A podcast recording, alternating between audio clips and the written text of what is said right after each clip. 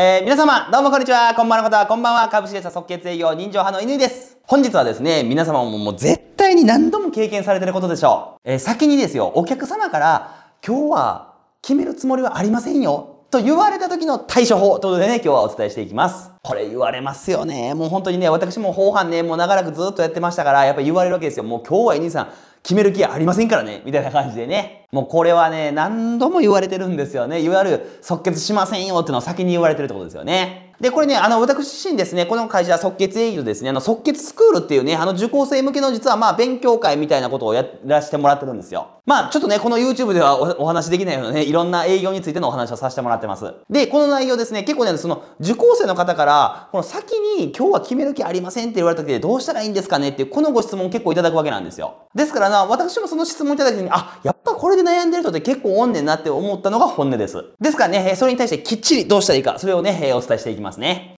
即決営業まずこれ結論からいかしてください。もうですね、あの心理学的にも、でまあ私自身のね、え実際今までの現場の経験からも、はっきりこうした方がいいっていうもう答えがはっきりありますんで、まずそこからお伝えしますね。それはですね、受け止めるだけ受け止めて、あとはいつも通りやる。もうこれです。これね、付け加えるとしたら、いつも以上にその人決まるんで、いつも以上に気合入れてクロージングやってくださいっていう感じですね。これね、もう本当にね、もうこれが答えなんですよ。実はね、いつも通りやったらいいっていうだけなんですよ。要するにそういうね、今日は決めませんよって言われた、それに対して、ああだこうだなんかするのではなくて、もうそれを言われたとしてもです。気にせず、いつも通りクロージングまできっちり、ね、ぜひ今日決めてくださいっていう訴求をするっていう、それだけなんですよ。もうそしたらですね、驚くぐらい決まります。もう絶対確率は上がります。で、これどういうことかね、ちょっと詳しく解説させてもらいますね。で、この解説ね、あの営業さんが学ぶべき、いわゆる心理学ですよね。なぜそうなるのかって、ここもしっかり学んでほしいんで、ここもちょっと解説させてもらいますね。まず、こういう先にですよ、今日決める気はありませんよって言ってくれる人の、この人の心理的な状況をまず分かっといてください。えー、こういうね、先に今日は決めませんよっていう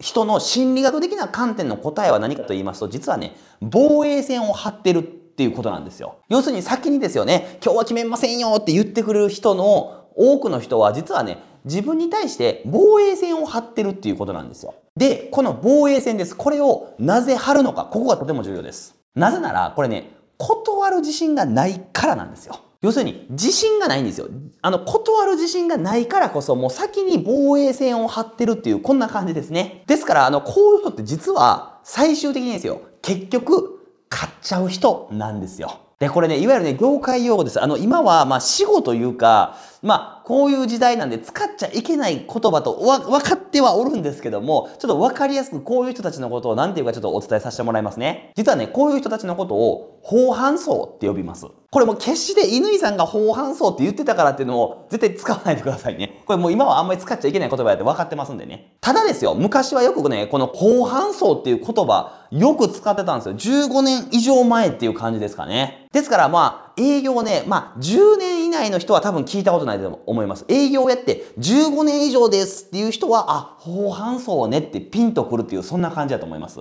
で、この後半層がいわゆるさっき言った、よく買っちゃう人のことなんですね。まあ、なんかね、いろんなセールスを受けたら、結局買っちゃう人なんですよ。あの、言い方悪いですけど、信じやすい人なんですよね。ですが、あの、言葉を変えるとですね、あの、実は詐欺師とかにも引っかかりやすい人なんですよ。なので、あの、私自身も今こういう時代なんで、こういう言葉を使ってはいけないとよく分かった上でちょっとあえて使ってるっていう、ここだけちょっとご了承くださいね。で、ちょっとね、この法反層についてちょっともうちょっと詳しく、あの、お話しさせてください。えー、私自身の話になるんですけど、私ね、18歳からフルコミッションで、あの、訪問販売の営業をやってるんですよ。えー、もう、あの、19年目になりましたね、営業をね、始めて19年目になりました。まあ、最初は飛び込み営業ですね、こう、一軒一軒ね、えー、お家にピンポンピンポンしていろんなものを売るわけなんですよ。で、今の飛び込みってすごいですよね。やっぱツールが発達してて、いわゆるスマホを見ながらとかね、なんかそういう営業ツールを使いながら、じゃあここをお伺いしよう、ここをお伺いしようとか、いろんなそういうツールが発達しててすごいなと思います。で、私がね、その飛び込み営業を始めた19年前ですよ。もうそんなスマホすらなかったんですよね。ですからね、あの、前輪っていう地図があるわけですよ。前輪って言って、まあめちゃめちゃ詳しく書いてる地図ですよね。もうこの前輪の地図、もう日本中のセールス会社に絶対一冊はあったと思います。まあ本当に一件一件、一件一件の名前とかがもう詳細に載ってる地図なわけなんですよ。で、それをですよ、あの私、えー、18歳で入社した会社ですけど、じゃあその前輪をね、あのマネージャーがコピーした、えー、1枚の紙を私に渡すんですよ。はい、犬井くん今日ここね、って言って、こうなんか、あの、一区画、ここをじゃあ犬井くん回ってねと。で、私もそのラインマーカーが入ったところまで電車で乗って行って、そしてね、えー、そこで一件一件ピンポンして、ここはできた、ここは喋った、ああだこうだってこうチェックを全部していくわけなんですよ。もうそれをね、約5年間ですよね。もうほぼ毎日それをやってたわけなんですよ。もうね、近畿中のピンポンを押した自信あります。もう大阪は絶対押してます。ですからまあこれを見てる方で、あ、大阪の一軒家に17、8年前住んでましたよって方は、もう私が絶対ピンポン押してるはずです。それぐらいもう必ずピンポン一軒一軒回ってたんですよね。で、実はね、そんな中ではもうこれは時代です。あ、そういう時代があってんな、そういうのが許される時代やってんなと思って聞いてくださいね。実はですね、当時、法搬送っていうリストが出回ってたわけなんですよ。あの、名簿屋さんっていうのがいらっしゃるんですよ。名簿を売ってる、扱ってる業者さんですよね。まあ、いろんな名簿を売られてる業者だ。でね、えー、で、その中で、まあ、いわゆる、法搬送っていう名簿もあるわけなんですよ。で、このね、法搬送のリスト、いわゆる名簿はですね、えー、我々みたいなこう飛び込み営業、訪問販売する人たちにはもう超高値で売られてるリストやったんですよ。こう本当にあの注釈つけますね。注釈つけますと当時は個人情報もそこまで完璧に整備されてる時代じゃなかったわけなんですよ。あの市役所に行くじゃないですか。市役所に行ったら名前と住所と電話番号が全部もらえたそんな時代ですよ。そんな時代やからそういう業者もあってそういうリストもあったと、えー、思っといてくださいね。で、この法搬送のリストですね、えー、うちもあの例外なくこの法搬送のリストをやっぱ買ってたんですよ。で、もう分かりやすく、その法搬送のリストっていうのは名前、住所、電話番号書いてあるんですけど、何かというと、この家に行ったら、あの、めちゃセールス売れるよ、めちゃ買ってくれる人だよっていう、いいわゆるそんなリストなんですよ。もう、今じゃありえないです。絶対ありえないですけど、当時は、はあ、やっぱそういうリストあんねんなって、もう、もう普通にあったっていう、そんな感じなんですね。で、当時マネージャーがその法搬送のリストはなんか特別な時だけ出すわけなんですよ。なんか自分のチームのこの子が昇進がかかってるとか、なんか記録がかかってるとか、そういう時に出すリストだったり、また、うちはもう僕自身もね、もう19年間ずっとそうですけど、フルコミッション、いわゆる完全部合だったんですよ。完全部合だったので、売れなかったら給料ゼロじゃないです。もう交通費すら出ないんで赤字なわけなんですよ。ですから、もう今月売れへんかったらもうやばい、死んでしまうっていう人に、結構渡されてたリストなんですよね。もう今日は法搬送使ってこれで売ってこいっていうこんな感じですよね。で、その法搬送のリストをもらった人ですよね。もう間違いなくっていうぐらいです。絶対その日打って帰ってくるわけなんですよ。もうですから当時訪問販売する人にとってその法搬送のリストってもうえげつないぐらいの影響力あったんですよ。で、私ね、あの5年間働いてたわけなんですけど、あのね、2回だけ渡されたことあるんですね。それね、2回だけ。はい。で、その法搬送に書いてるリストの家に僕は行くわけなんですね。じゃあもうまあもちろんワクワクしながら行くわけなんですけどその実は結構件数が書いてる中で法案層のリストでもう絶対的な共通項が実はあるんですよ。で、この共通項、もう間違いないっていうぐらいね、もうあってね、それはね、実は、お家の前に立ったもう外見だけでわかります、実は。これね、実はね、二つあります。二つありますんでね、あの、そのうちの一つが、実は今回の一番大事なことなんですよ。で、もしね、これあるんだったら気をつけてくださいね。自分の家にもこれやってたら、法犯層って思われてるよっていうのがありますからね。ですから、本当に、あの、営業の人は絶対見ないでほしいんですけども、何かというと、答え言います。セールスお断りって貼ってる家なんですよ。で、このね、セールスお断りって貼ってる家あるじゃないですか、一軒家とかね。あの、まあ、マンションでもそうです。セールスお断りって玄関に貼ってる家、もう実はね、めちゃくちゃ決まる家なんですよ。で、これね、なんでこの話したかというと、これが最初の話につながるんですよ。実は、このセールスお断りっていうシールとかを貼ってる方って、実はね、先に防衛線を張ってる方なんですよ。で、そもそもなんでこんなセールスお断りっていうシールを貼るかですよね。これもあの、勘の鋭い方はわかると思うんですけど、実はね、なんでわざわざ貼るかっていうと、過去になんかセールスを受けて、まあ、言い悪いじゃなくて、買っちゃった経験がある人なんですよ、多くは。で、そういう人たちが、次からの防衛のためにセールスお断りってわざわざ貼るっていう感じですよね。まあもしくは奥さんが契約しやすい人やからそれを分かってご主人さんがセールスお断りって貼ってるとかっていうそんな感じなんですね。もちろん貼ってる人の目的が全員そうではありません。もう本当にセールスのピンポン押されることに辟易としててもうめんどくさいから貼ってるっていう人ももちろんいるでしょう。ただこれはもう僕の主観も入りますけど、セールスお断りって貼ってる家のもう半分以上ですね。もう絶対半分は超えてます。半分以上は過去そういう何かセールスを受けたその場で買ってしまった経験がある人たちが貼ってるっていう、そんな感じですね。で、先ほどのね、後半層のリストあるじゃないですか。後半層のリストに、なんか共通項ないかなと思って見てたらもうまさしくそうです。セールスを断りってめちゃくちゃ貼ってるんですよ、実は。で、あの、そういう人たちに、まあ、当時は分かんなかったですけど、まあ、恐る恐る押すわけですよ。セールスを断りて貼ってる。押して大丈夫な方でピンポンって押すわけですよ。で、あの、実はね、その後半数のリストを見るまで僕、そのセールスをお断りっていう家は、あんまり押さんようにしてたんですよ。なんか、怒られるのも嫌やし、どやされるのも嫌やから、押さなかったんですね。でも、後半層のリストで、でもセールスお断り、いや、もう押すしかないと思って、お恐る恐る押すわけですよ。もうね、びっくりするぐらい話聞いてくれるんですよ。そういうセールスお断りの家は、押しちゃいけないっていう勝手な固定概念がありましたから、あ聞いてくれんねやって、なんか喋りながらめちゃめちゃ言ってたの覚えてます。はい。で、普通にそういう人たちにセールスをする。で、商品説明して、では最後これ買ってくださいって訴求するわけですよ。で、そこでもですよ、心情的に、いやいや、うちはセールスを断りて貼ってるでしょとか言われるのかなとか思ってたら全然違います。あの、ぜひじゃあこれでご契約くださいって言ったら、あ、はいはい、どこに書いたらいいのって言って、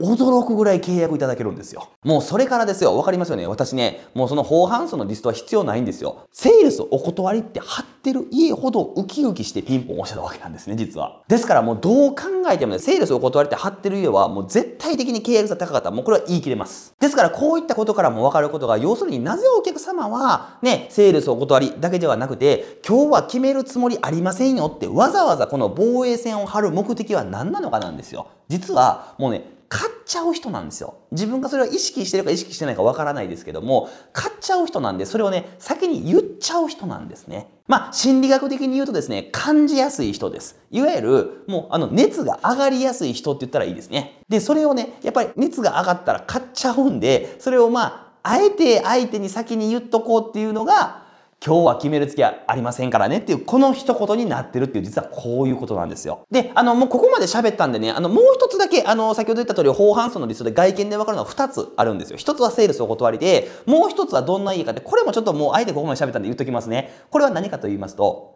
外見が汚い家ですね。こういう家も後半層です。どういうこと？でいわゆる、なんかあの、玄関が汚いとか、外から見た時ですよ。家の外から見た時に玄関周りが汚かったり、なんか庭がもうなんか物が散乱してたりとか、すごい汚い家ってありますよね。こういう人たちも後半層です。絶対契約率が高い人ですね。で、どういうことかっていうと、これ心理学的な話するとね、あの、基本的に皆さんどうです？自分の部屋とか自分の家の中が、たとえ汚かったとしましょうよ。あ、掃除機1週間かけてなかったなっていう状況だったとしましょうよ。だとしても、玄関先はみんな綺麗にしとくもんなんですよ。なぜかというと、この玄関っていうのはもちろんご近所さんがやっぱ通り道として絶対見るわけなんですよね。ですからそういうのがもうみんな分かってます。別に言う必要もないですけど、あえて分かってますから、やっぱ玄関ぐらいはみんな綺麗にするもんなんですよ、普通は。で、そんな中で言いますよね。そういうふう、それが普通にもかかわらず、玄関が汚い人ですよ。こういう人たちはどういうことだと心理学的にね周りの目を気にしない人たちなんですよ。要するに周りの目を気にしない。周りからどう思われるとかその気にしないので別に玄関先が汚くても何にも気にならない人たちってことなんですね。あのね、こういう人たちは要するに周りの目じゃなくてもう自分の感性中心に動いてる人たちなんですよ。ですからこういう人たちってね、自分がいいって感じたら周りは関係ないんですよ。もう自分がいいと思ったらすぐ動く人たちなんですよ。ですから後半層なんですね。営業さんが来て、いや実はこういう商品でこうこうこうなんですよって言って、もう周りは関係ないです。自分が聞いて、あ、それええやんって思ったら、もうすぐ行動に移す。もう周りとかは関係ないです。他者比較とか一切せずに、もういいと思ったら買うっていう、こんな感じなんですよ。普通はですよ、飛び込みで営業来られたらですよ、なんか、あの、ほんま大丈夫なんかなこの話とかね。いや、これ怪しいけど大丈夫とかですよ。ね、周りのご近所さんやってんのかなとか、普通はそういうのが絶対出てくるはずなんですね。で、そういう我々のいわゆる切り返しで大変なところですよ。周りはどうやってんのとかね、ちょっと他者も見てからとかね、そういう慎重なね、セリフがないので、もうバンバンバンバン決まる人なんですよね。ということで、あの、後半層をまとめるとね、セールスお断りって貼ってる。もしくは玄関、ね、えー、家の周りが汚い人。もうめちゃめちゃ決まるとだけは覚えておいてください。まあ、後半層はね、この2つが一番の代表例です。まあ、実は他にもたくさんあるんですけどね、ちょっとここではもう自粛しておきます。もうこれ以上言うとなんか、あの、ある分野から批判されるので、ちょっとやめときますね。で、あの、何度もお伝えしておきますけども、こんなリストは今は存在しません、絶対にね。えー、当時そういう個人情報が売られてた時代だからこそあったものっていうのだけ、あの、しっかり分かってください。こういう法反層って言葉は今使ったら絶対良くないっていうのでね、えー、必ずこれはちょっと皆さん、あの、頭に入れてくださいね。それに対しての、あの、クレームは一切受け付けておりませんのでよろしくお願いします。まあでもね、本当にね、こういう法反層めちゃめちゃありますから、まあ要するにあの、使い方としては、あの、いわゆる、じゃあ、例えば時間がない中で優先して回る家はそういうお家でしょうね。で、こういうのもたくさんありますから、ぜひね、本当に興味ある方ね、またあの、詳しくお伝えもできると思います。この場ではできないだけでね、また詳しく私にちょっとね、えー、聞きに来てくださいね。ということで、あの、長々ちょっと、あの、昔話も入って喋りましたけど、ちょっと話戻りますね。結局言いたいことはこれです。防衛線を張る人は、結局、買う人なんですよっていうことなんですよ。で、これはね、もう心理学的にもまさに正解です。要するにね、自分のウィークポイントなんですよ。このウィークポイント、自分の弱点ですよね。で、人はね、こういう弱点っていうのは、あの、隠そう隠そうとするのが人の心理なんですよ。まあ皆さんもそうです。自分の気になるところが弱いところや、なんかここが嫌やなって気になるところは、あえて隠そうとしてるはずです。まあ簡単に言うと女性がシミとかシワを隠そうとするのはそういうことなんです。やっぱ自分がシミやシワは嫌やとね、ここには人に見られたくないっていう場所なんですよね。だから、やっぱ化粧で特に隠そうとするわけですよ。ね、あの、薄毛を気にしてる人とかもそうですよ。薄毛を気にしてる人、気にしない人は全然関係ないです。気にしてる人、自分がここは弱いなと思ってる人は、やっぱりそういうところにお金や時間もかけたりするわけですよね。結局ね、自分の弱みを皆さんやっぱ隠そうとする。で、それが結果的に前に前に出てきて、防衛線を張ってるっていう、そういうことなんですよ。もう分かりましたね。今日は決めるつもりありませんよってなぜわざわざ言うのか。結局その一番奥は買っちゃう人なんですね。だから、あの、防衛線を張ってますっていうことです。ということで、これを言われた時です。ね、我々営業側からどうしたらいいかですよね。それは、こう解釈するのが正解です。最初の話になりますね。えー、もう気にせずに、堂々と最後までクロージングするっていうことなんですよ。もうなんだったらね、今日は決める気ありませんよって言われたら、こう解釈してください。今日ぜひよかったら買うから、クロージングまでしてねって言われてると私解釈してるぐらいです、実は。本当にね、冗談抜きで僕それを言われてそういう風に解釈して今までセールスやってきてるんですよね。で、やっぱりね、そういう人ほど、やっぱりね、契約率で高いの間違いないです、これは。ですので皆さんもね、このね、今日決めるつもりありませんよって言われた時に、うわ、言われた、うわ、どうしようかな、この人どうやって攻略していこうかなって、もうこんなんね、考える必要全くないと思っててください。もう堂々と言われたからこそ自信持ってその日即決に挑んでください。で、その言葉に要するに過剰に反応してしまう営業側の問題なんですよ、これって。あ、今日は決めるつもりありませんよって言われたら、あ、じゃあちょっとどこまで今日はなんか最終ゴールにしようかなとか、この人に今日クロージングしたら多分嫌がるやろな。だってさっき今日決めるつもりありませんって言ってたしな、みたいな、こっちが過剰反応してて弱くなってるっていう、もうこれが答えですね。で、それに対してなんかうまくね、切り返しを、いや、でもよかったら今日決めてくださいねとか、そういう切り返しをするのもダメですね。ですので最初の話、もう受け止めるだけは受け止めてあげてくださいってことなんですよ。ですから具体的なトークとしては、あ、そうですよね、全然大丈夫ですよ。そんな今日決める必要っていうのは特にありませんから、その点に関してはご安心くださいね、ぐらいで OK です。ただこれちょっとあの補足だけしときますね。一貫性だけは通しておいてください。今のトークです。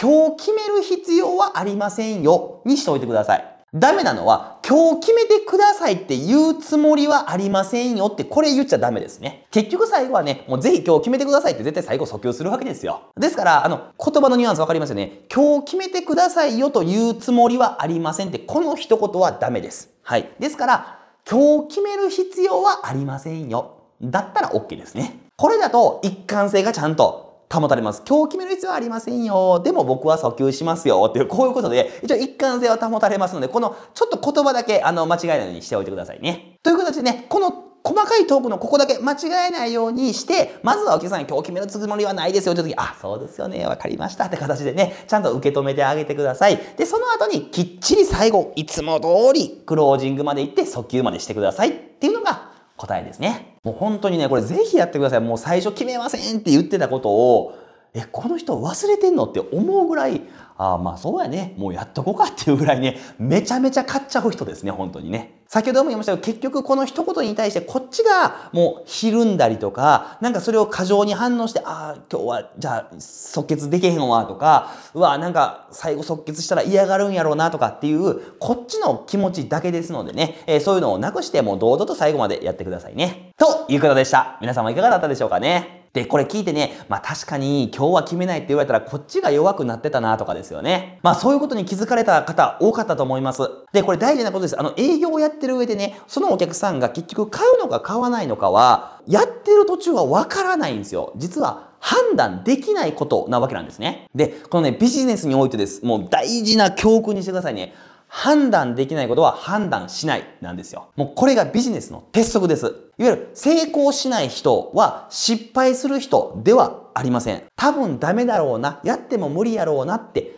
判断して挑戦しない人です。ですから我々はね、決まるのかな、決まらないのかなってそういう勝手な判断はせずにきっちり最後までやりきりましょう。それが営業の仕事です。はい。ぜひ覚えてくださいね。で、この話を聞いてですね、まあ確かにお客さんになんか言われたらそうしてて、そういう心理学的な観点とかを考えたことなかったなと思った方ですよ。もうね、ちょうど良かったです。もうぜひ我々即決営業のセミナー、これも参加してください。なぜなら我々のセミナーはですね、あの、いわゆるね、なぜ人は買うのかっていうこう心理学的な部分なんですよ。ここを皆さんに勉強してもらって、じゃあその上でどういう具体的な投稿をやったらいいのかっていう、ここまで勉強してものが我々即決営業のセミナーなんですね。ですからね、もう受講生の方たちがとにかく売り上げ上がりましたってもう絶対喜んでくれてます。ですので、もうぜひ一度ご参加ください。私はですね、大阪で待ってます。で、またですね、あの、ウェブで今はあの、基本やってることが多いですので、あの、全国からのご参加ね、できるようになっておりますので、ぜひお待ちしております。即決営業。以上まとめますとですね先に今日決める気ないからって言われた時はもう気にせず受け止めるだけ受け止めて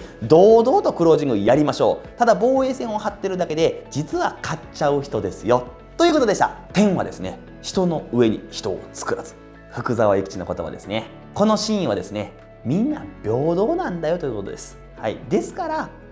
学問の勧めなんですよ。きっちり勉強しなさいねということなんですね。ぜひこれからもそういった心理学的なところとか一緒にこれからも頑張って勉強していきましょうね。以上、株式会社即決営業人情派の乾でした。どうもありがとうございました。